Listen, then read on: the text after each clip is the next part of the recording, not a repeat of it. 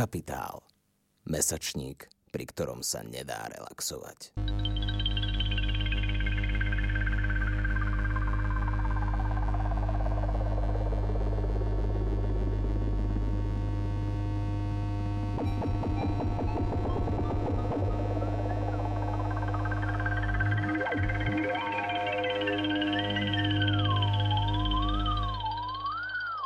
Ochorenie je biologický stav tela, ktorý má svoje sociálne implikácie.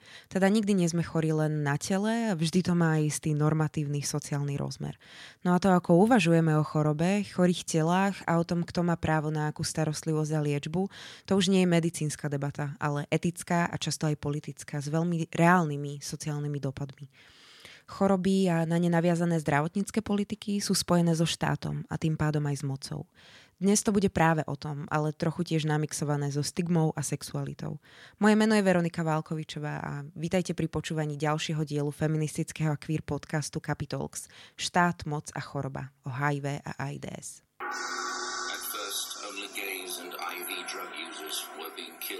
AIDS. But now we know every one of us could be devastated by it. The fact is, over 50,000 men, women, and children now carry the AIDS virus. That in three years, nearly 2,000 of us will be dead. Počuli ste zvučku z kampane na prevenciu HIV AIDS, ktorú sa dalo prvýkrát zahliadnúť v austrálskej televízii v roku 1987. V reklame sú rôzni ľudia, aj napríklad žena s bábetkom. Sú naskladaní ako kolky, ktoré zráža smrťka s bowlingovou gulou. A ja si predstavujem, aká sranda by to bola, keby takýto spot bol tieto dni vonku len na COVID. Nie som si úplne istá, či by to šlo. V tej dobe sa mnohým queer aktivistom a aktivistkám zdalo, že sú sami nielen proti chorobe, ale aj proti štátnej moci, ktorá zadáva napríklad takéto reklamy.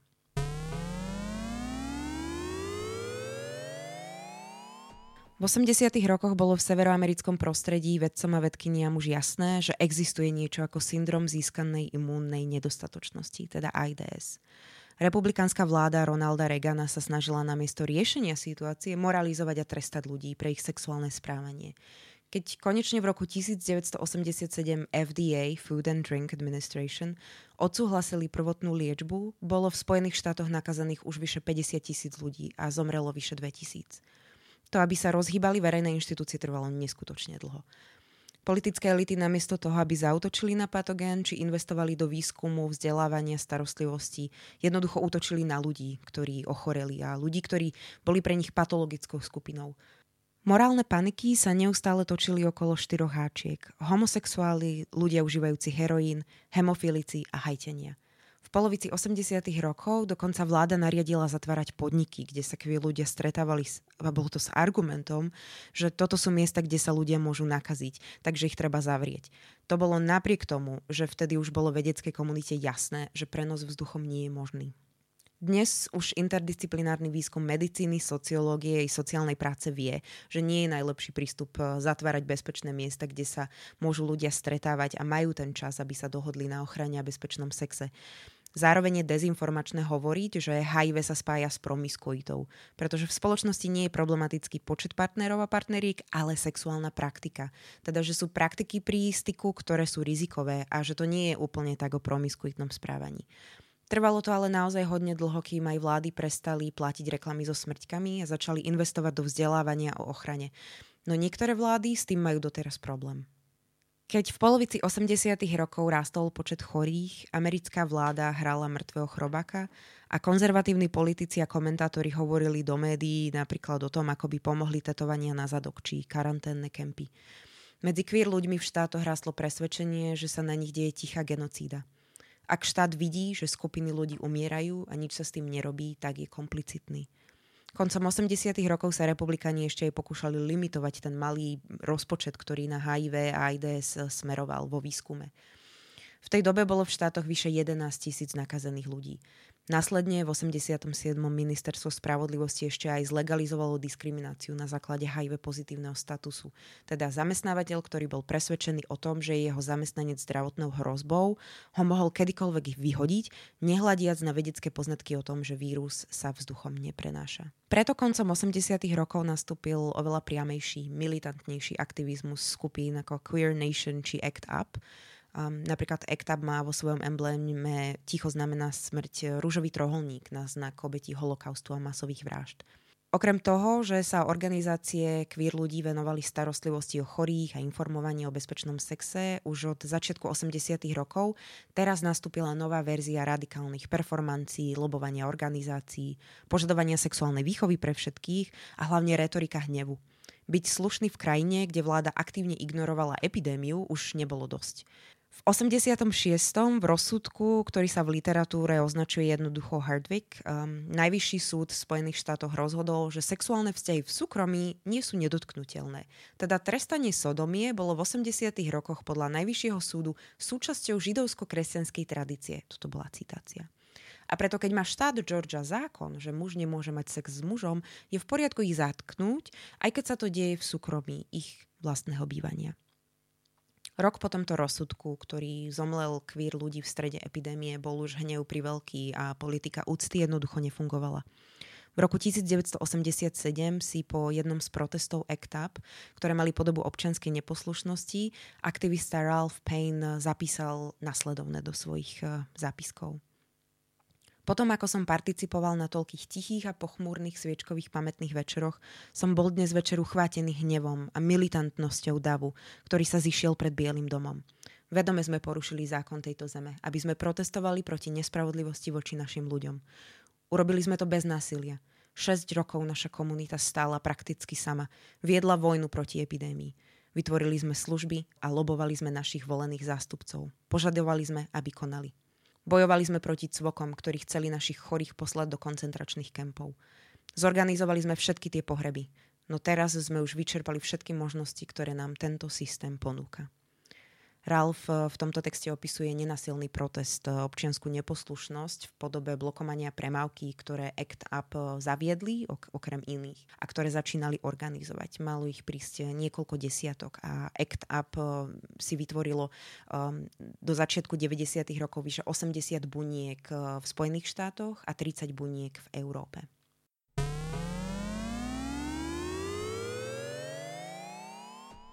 Svet východného bloku bol na tom trochu inak.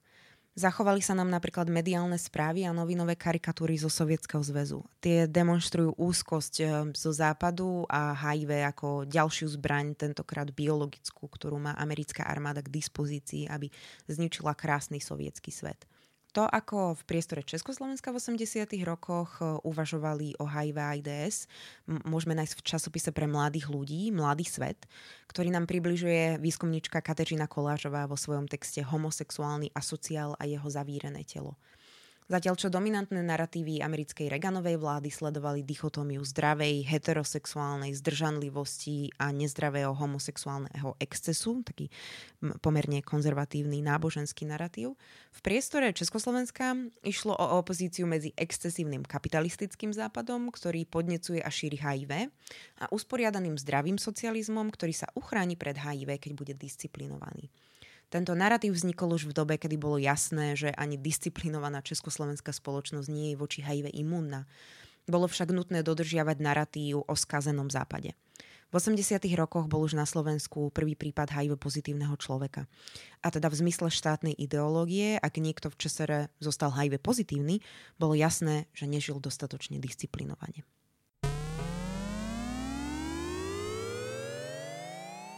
Slovami epidemiologičky Elizabeth Pizany, ideológia dokáže sabotovať prevenciu HIV. Je jedno, či je inšpirovaná politikou, konzervativizmu, náboženstvom alebo aktivizmom.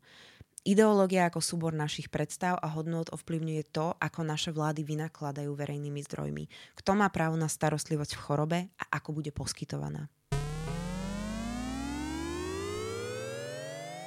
O tom a inom som sa rozprávala s výskumným pracovníkom Michalom Pitoniakom z Národného ústavu duševného zdravia v Českej republike. Takže štát môže a zvyčajne aj vstupuje do vzťahu s HIV pozitívnymi ľuďmi. Um, v priestore východnej a strednej Európy sa stretávame s rôznymi prístupmi k HIV pozitívnym občanom a občiankám. Ako ich, HIV pozitívnych ľudí, tieto politiky v súčasnosti rámcujú? Ako vnímajú ich potreby podľa teba? Tak eh, v podstatě ten prostor střední a východní Evropy je určitě potřeba vnímat eh, jako velice rozmanitý prostor. Proto bych řekl, že to eh, v jednotlivých těch částech tady tohoto velkého regionu není nějak vnímáno stejně. Takže určitě eh, stejné je, že tady v rámci regionu celého všichni vnímají, že ta epidemie HIV je něco, co existuje, že je to něco, co je potřeba řešit, ale pak už se na jednotlivých těch vlastně územích jednotlivých států liší trošku už ten přístup. Eh, země eh, se většinou liší podle toho, jaký typ toho hlavního přenosu v nich eh, vlastně převažuje. My jsme v tom regionu, kde víceméně v důsledku velmi kvalitní prevence v oblasti vlastně šíření injekčním užíváním drog je to injekční užívání nebo respektive ten typ přenosu tak malý, že eh, není prakticky významný a tudíž tu největší část eh, v podstatě eh, tvoří přenos mezi muži, kteří mají sex s muži, což je vlastně epidemiologický behaviorální termín pro geje, bisexuální, ale i další muže, kteří se neidentifikují neheterosexuálně, ale nechovají se heterosexuálně. A tam ten přenos je potom vlastně největší. No a abych vlastně odpověděl teda na tu otázku, tak on v podstatě Eh, rámcují především potřeby té společnosti chránit se před tím virem HIV a většina těch politik je v současnosti nastavená tak, aby vlastně maximalizovala testování, aby ho učinila přístupným a aby eh, zároveň učinila přístupnou eh, léčbu. Já jsem zaznamenala i v textoch tvojich, které jsem čítala, ale i v jiné odborné literatuře, jsem se stretla vlastně s takým narratívom narratívom a konceptom monitorovania. Čo, čo to znamená, keď hovoríme o monitorovaní zo strany verejných e, inštitúcií? Tak to už je e, v tom stejném duchu e, ta vlastně základní potřeba té společnosti nebo řekneme, řekněme těch státních institucí je omezit šíření toho viru. A ten základní diskurs, který v těch lékařských a státních institucích v současnosti zaznamenávám, je ten diskurs toho omezení šíření a, a, a testování a léčby. Čili ten monitoring zahrnuje síť hygienických stanic, síť referenčních laboratoří a síť vlastně testovacích odběrových míst, která združují ty informace o vlastně lidech, kteří byli pozitivně testovaní, nějakým způsobem dohledávají případně jejich kontakty, ty hygienické stanice v systému takzvaného depistáže, v současnosti to je pro nás poměrně dobře známá informace vzhledem k tomu, že stejným způsobem se dohledávají lidé například v rámci infekce COVID. Ehm, takže vlastně eh, ten, ten monitoring je nějaká snaha o ten dohled nad šířením té infekce, kdy ta celá infekce je vlastně redukovaná jenom jako na nějaký biomedicínský patogenní problém. Ja som sa ale stretla aj eh, v dokumentoch zdravotníckých politík eh, s konceptom rizikových skupín. Um, prečo sa hovorí o, o rizikových skupinách? Um, nie, nie je to rizikové konštruovať skupiny populácie a označovať ich za rizikové aj s ohľadom teda napríklad na politiku prezidenta Regana, ktorá využíva, využívala rizikovosť uh, ako koncept nejakej skupiny na, politi- na, na represie voči týmto ľuďom. Ano, já jsem velký kritik slova riziková skupina nebo toho slovního spojení nebo obecně toho termínu rizikový, protože v my musíme porozumět primárně eh, tomu charakteru eh, daného patogenu. Takže virus HIV, anebo koronavirus, nebo jakýkoliv jiný virus má nějakou svoji specifickou ekologii.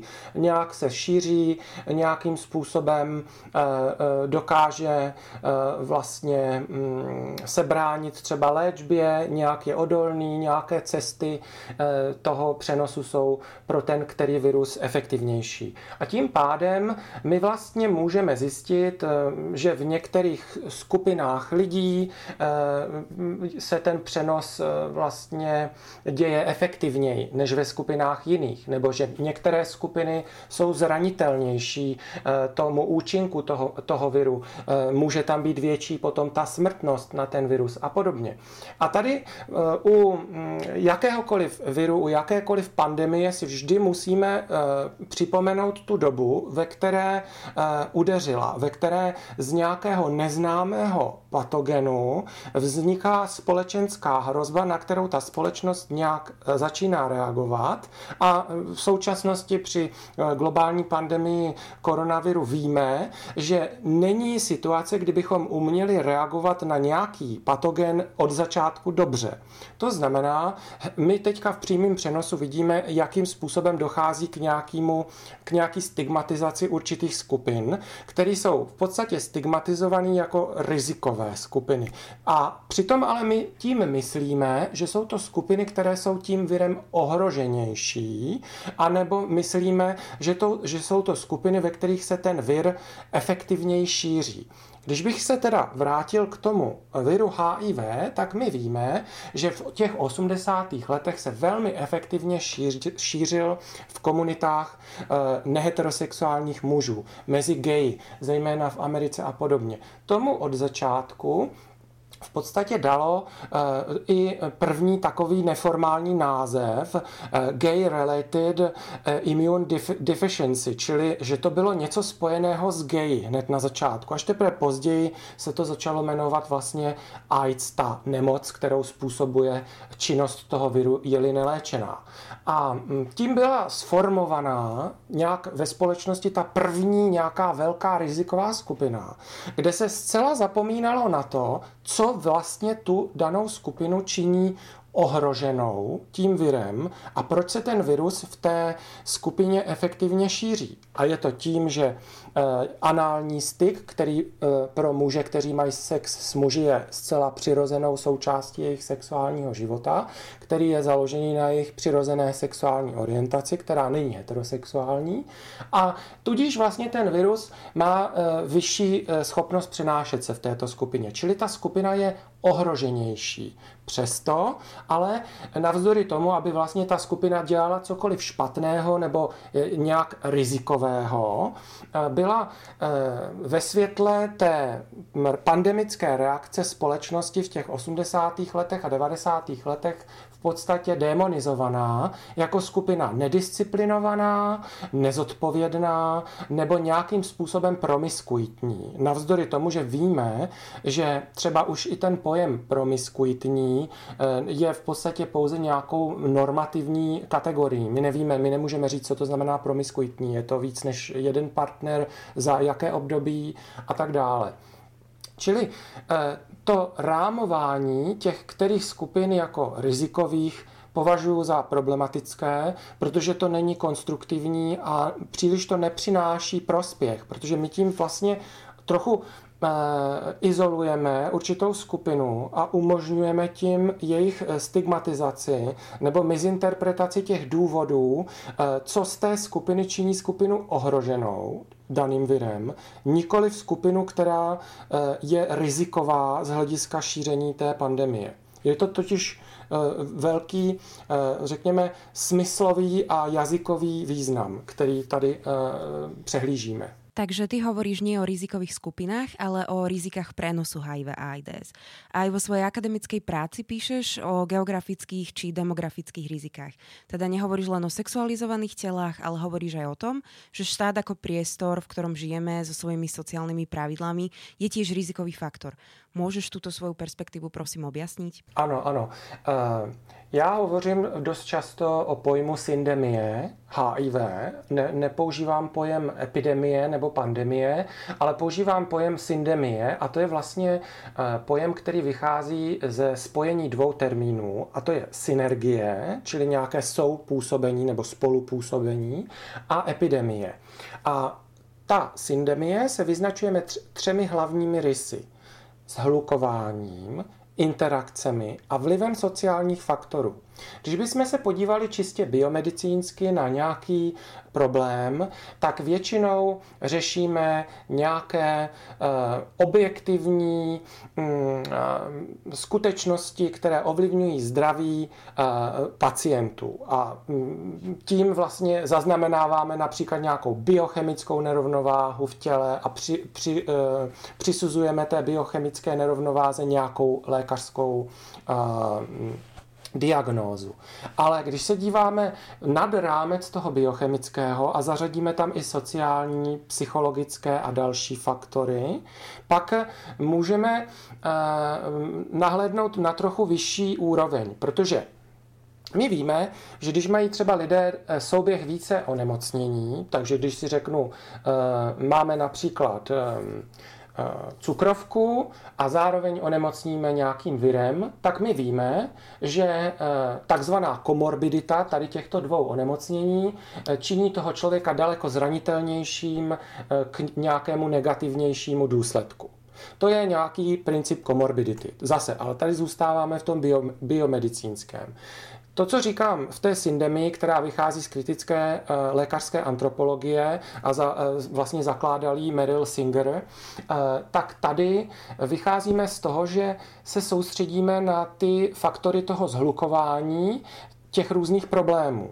Například my víme, že v nějaké skupině, a teďka třeba ta skupina mužů, kteří mají sex muži, čili geové a tak dále, se soustředí více nějakých problémů. A teďka soustředí se tam například to, že ten virus HIV se efektivně šíří v této skupině, ale e, to je pouze nějaká informace, kterou máme a můžeme si myslet, že to je způsobený jenom tím, že tam je efektivnější přenos skrz třeba ten anální styk, anebo e, že tam je ještě nějaký souběh e, s nějakým dalším problémem. Ale na to nám ta klasická biomedicínská Eh, vlastně eh, teorie nedokáže odpovědět. Takže hledáme nějaké interakce s dalšími problémy. Takže hledáme interakci třeba s tím, jestli mm, geové a další právě muži nemají nějaký uh, jiný problém, třeba nedostupnou péči v, v oblasti jejich uh, specifických psychologických potřeb, nebo zda v důsledku uh, sociálních faktorů, například v důsledku toho, že v podstatě ničí neheterosexuální orientace je považována za samozřejmou v průběhu dospívání a tudíž potřebujeme takzvaný coming out, čili nějaké vyrovnání se, nějakou adaptaci na to heteronormativní prostředí, tak vlastně my si už musíme dát do eh, kontextu nějakou situaci. Máme třeba 17-letého chlapce, který by si chtěl uh, užít vlastně prvního z nějakého sexuálního kontaktu nebo nějakého rande uh, s, s osobou stejného pohlaví. Tak v rámci těch sociálních faktorů, kdy ta neheterosexualita bývá velmi často diskriminována, stigmatizována a nejčastěji ze strany rodičů, čili sociální faktory, tak Eh, ten, ta, tenhle ten kluk, tenhle mladík třeba skončí někde v nějakém jiném prostoru, někde mimo svůj domov, mimo běžný bar a jde třeba někde na parkoviště nebo do lesa nebo na veřejné záchodky. A tam už je zase větší pravděpodobnost, že se setká s nějakou eh, nepředvídatelnou událostí. Eh, přijde tam třeba právě partner a, nebudou mít po ruce kondom, nebo nebudou mít čas, nebo budou vyrošení a tak dále. Čili vlastně tady už jsou nějaké faktory, které jsou nad rámec toho biomedicínského a jsou nějak ovlivněné tím, eh, tím v jakém společenském prostředí se to odehrává. Ale abych odpověděl vlastně na tu větší otázku, na tu geografickou otázku, kdy skutečně záleží na tom, v jaké zemi jsme, tak každá ta země, každá ta kultura má nějakou sadu norem, se kterým třeba přistupuje mm, k právě k neheterosexuálním lidem, třeba ke gejům. My i v Evropě, která je nesmírně rozmanitá z hlediska té eh, normativnosti sexuální, víme, že ve státech jako Polsko, Rusko, eh, Španělsko nebo eh, Švédsko jsou diametrálně velké rozdíly mezi tím, jak je přijímaná ta sexualita těch mužů. Eh, z některých zemí máme signály, eh, že by nejradši poskytovali takzvané terapie homosexuality, čili naprosto neetické eh, formy zasahování. A z některých zemích dokonce víme, jako například v Rusku, že se vlastně ani nesmí informovat o sexuální rozmanitosti, o tom, jaké specifické problémy mohou určité skupiny mít. A pak naopak v jiných zemích, jako například ve Švédsku, jsou už poskytovány přímo specifické Eh, psychologické nebo eh, sexuologické služby, eh, které mohou pomoci řešit takové ty základní problémy s coming outem v rodině a tak dále. Čili tahle ta rozmanitost je balíček těch sociálních faktorů, které všechny ovlivňují právě i to šíření té syndemie HIV, protože můžou ovlivnit čistě už jenom tu pravděpodobnost, jestli někdo třeba si řekne, aha, já bych se mohl jít testovat na HIV, nebo aha, já můžu použít tady tento typ prevence, ať je to používání kondomu, anebo třeba můžu si zajít k lékaři pro takzvaný PrEP, pro preexpoziční profilaxi a můžu se tím chránit. Jo, ale tohle všechno je teda soubor nesmírného množství faktorů. Ja by som sa ešte vrátila k tomu prístupu štátu k HIV pozitívnym ľuďom. Um, pretože v 80 rokoch napríklad v československých médiách uh, začali prvýkrát písať a hovoriť o HIV a AIDS a v 88. napríklad československé médiá informovali o mužovi, ktorý neuposluchol štátne nariadenie, keďže už vtedy existovalo prehlásenie HIV pozitívnej osoby, v ktorom sa človek záväzoval, že bude mať sex iba s jednou osobou, iba s kondomom. A chcem sa te spýtať na takúto formu uh, disciplinačnej praxe, či niekde aj kriminalizácie zo strany inštitúcií.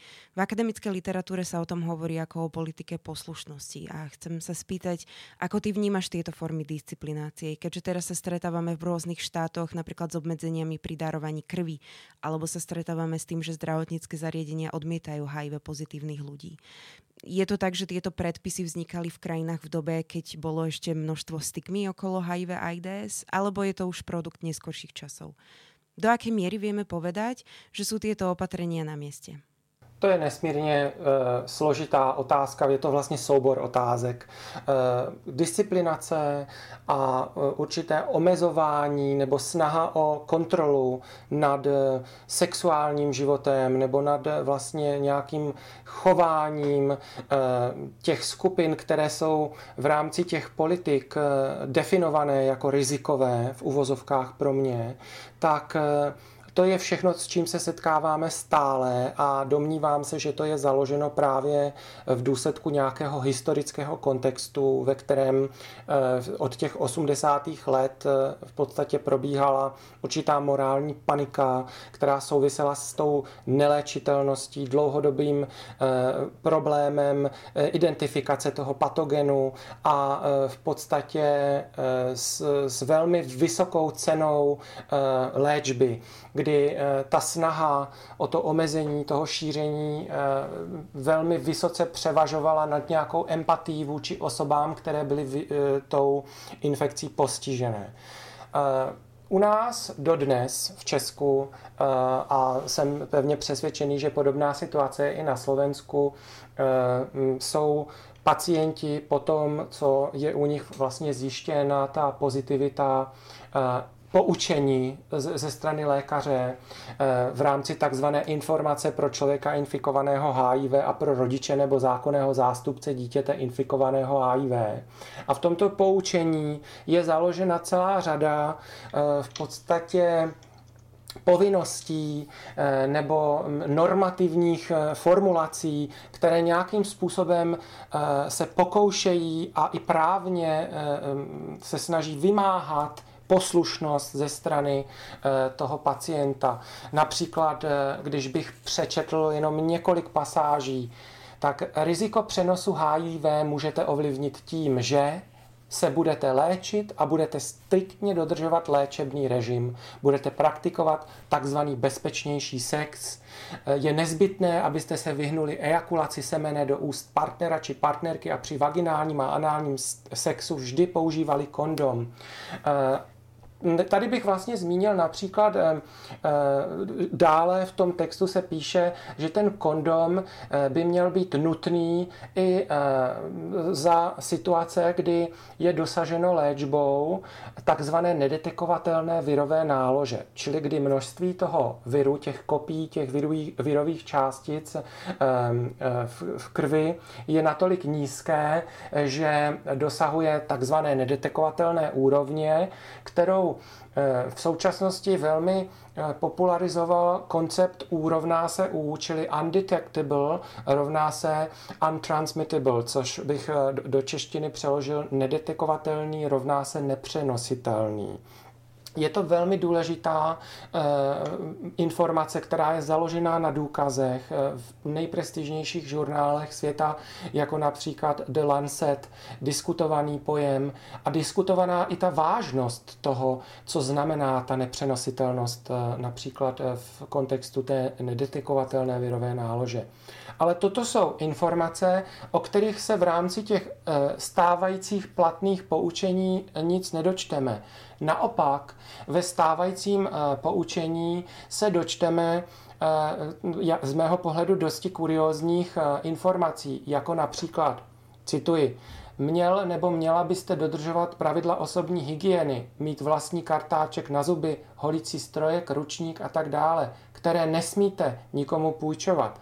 Já si myslím, že to je velmi zajímavá až kuriózní formulace nebo formulace typu měl nebo měla byste přesvědčit svého sexuálního partnera, partnerku nebo partnery, aby se rovněž podrobili vyšetření na přítomnost HIV. E, to jsou všechno e, ukázky určitých forem e, disciplinace, kde samozřejmě je potřeba chápat, že jsou míněné v zájmu omezení šíření viru ale způsob, kterým jsou formulovány, eh, je dost často problematický. Eh, například eh, je problematické, že, se v mm, poučení setkáme s formulacemi například musíte se šíř, řídit, musíte se řídit zásadami bezpečnějšího sexu a tím vlastně je ale adresováno i takové poučení, jako že by ty sexuální aktivity neměly probíhat pod vlivem alkoholu nebo drog. Čili není to něco doporučujícího, ale je to něco spíše direktivního. A e, tam už já vidím vlastně stigmatizující určitý potenciál, e, určitý problém. E, když bych se vrátil k té druhé části té otázky a tudíž vlastně mm, k tomu, jak ta disciplinace eh, může mm, jako se mm, dostávat až do úrovně kriminalizace, tak eh, zrovna Česko je mm, příkladem země, ve které bohužel k té kriminalizaci dost často dochází právě v důsledku existence specifických norem, které vyžadují například takzvanou informační povinnost ve vztahu k ošetřujícímu lékaři, anebo ve vztahu k, mm, vlastně k sexuálním partnerům, kdy tahle ta mm, ob, velmi obtížně vymahatelná nebo ověřitelná e, vztahová záležitost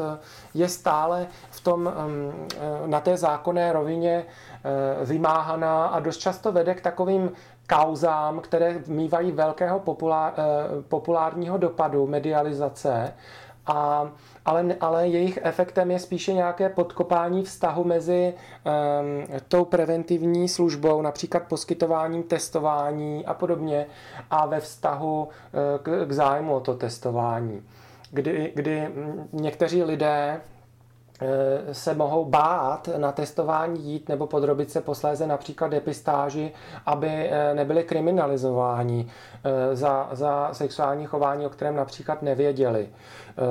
Typicky ne, nemuseli vědět například o tom, že byli pozitivní ještě na nějakou jinou sexuální infekci a tím pádem mohou být podrobeni nějakému kriminalizování tady v této, v této oblasti. Keď sa teda otrhneme od diskurzov a narratívov monitorovania a disciplinácie, ako je to s poskytovaním starostlivosti? Je starostlivosť podľa teba aktívne prítomným konceptom vo verejných politikách v Čechách a na Slovensku? To je z mého pohledu velice důležitá otázka a mm, je to především otázka budoucnosti, protože v současnosti se primárně vše soustředí na testování a léčbu. Kdy ta léčba je samozřejmě už nějaký typ péče zdravotní, ale já do té komplexní péče eh, zahrnuji určitě i péči psychologickou, péči psychoterapeutickou, ale také doplňkovou péči, například poskytování služeb, poskytování eh, například preexpoziční profilaxe, čili eh, dodatečných typů eh, ochrany, které těm skupinám, které vlastně jsou ohroženější tím virem HIV, může poskytovat dodatečnou ochranu, čili je to, jedná se o užívání antiretrovirových léků negativními osobami. A to jsou v tuto chvíli víceméně diskutované a důležité typy péče, ale nejsou nějak eh, podporované ze strany těch eh, státních a veřejných institucí, protože například eh, preexpoziční profilaxe je stále dostupná pouze na některých pracovištích, především v ústřední vojenské nemocnici v Praze a je v režimu sámoplátce, čili musí si ji chtít jednotliví klienti zaplatit. Eh, obdobně Různé psychologické služby a psychoterapeutické služby poskytují spíše neziskové organizace nebo nějakí soukromníci, než aby eh, specifické programy péče, která by byla citlivá vůči potřebám osob, které žijí s HIV, Eh, na nějaké eh, běžnější úrovni eh, byla dostupná i ze strany odborníků, kteří získávají to svoje vzdělání v rámci nějakých širších zdravotnických zařízení a podobně. Takže to jsou taková témata, která už v současnosti jsou docela Eh, skloňovaná, ale nejsou úplně realizovaná. Přičemž oni už zapadají do nějaké eh, takzvané destigmatizace, čili do nějaké oblasti, kdy my si uvědomujeme, že ta nemoc, nebo respektive ta infekce, eh, je opředena celou řadou norem, celou řadou nějakých diskriminačních podnětů, Celkově se teda jedná o nějakou stigmatizovanou uh, diagnózu nebo stigmatizovanou část lidství těch osob, které žijí s HIV. A my potřebujeme, abychom uh, do budoucna efektivně destigmatizovali.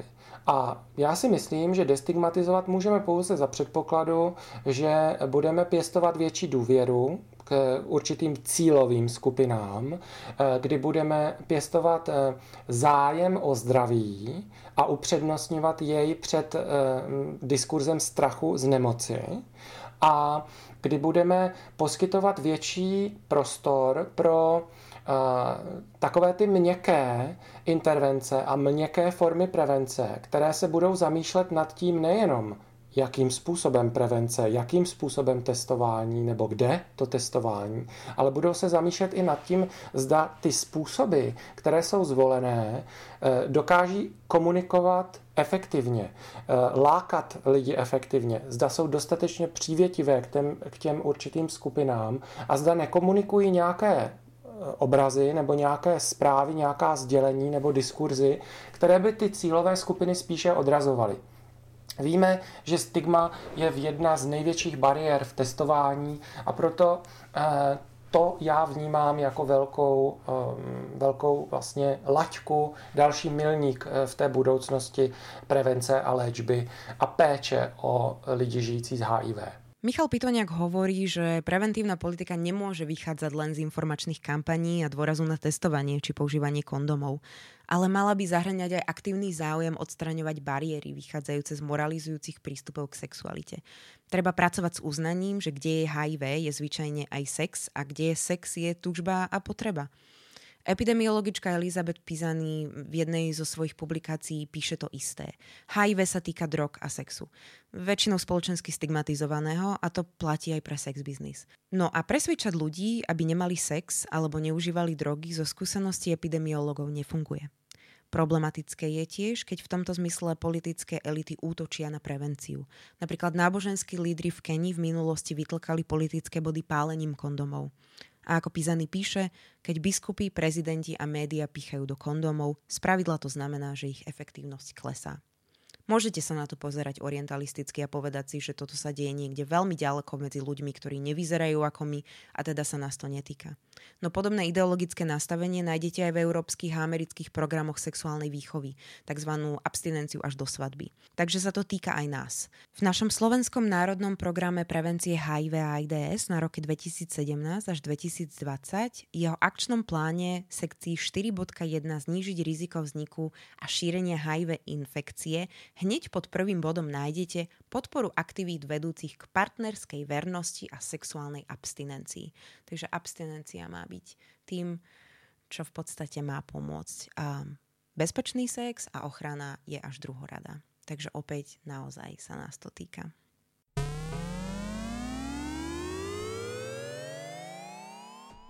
Trvalo naozaj veľmi dlho, kým sa vďaka queer aktivizmu podarilo zmeniť narratívy zdravotníckých politík z bojujeme proti chorým ľuďom na bojujeme proti chorobe, respektíve hnusobe. Niečo, čo sa nám pri covide podarilo osvojiť pomerne rýchlo. Um, pravdepodobne to bolo preto, že nebolo koho konkrétne stigmatizovať. Jedine, že by tie rómske tábory mali niečo s tým dočinenia. Individuálna zodpovednosť, rodové, rasové, heteronormatívne predsudky často vedú k tomu, že je so skupinami ľudí zaobchádzané ako s nebezpečným iným, nie ako s nami, ľuďmi, zasluhujúci pomoc a zdravotnú starostlivosť. Počúvali ste Capitalx, podcast angažovaného mesačníka Kapitál, ktorý podporuje Rosa Luxemburg Stiftung. Viac článkov nájdete na webovej stránke www www.kapital.noviny.sk, kde nás môžete podporiť napríklad objednaním predplatného. Ďakujeme.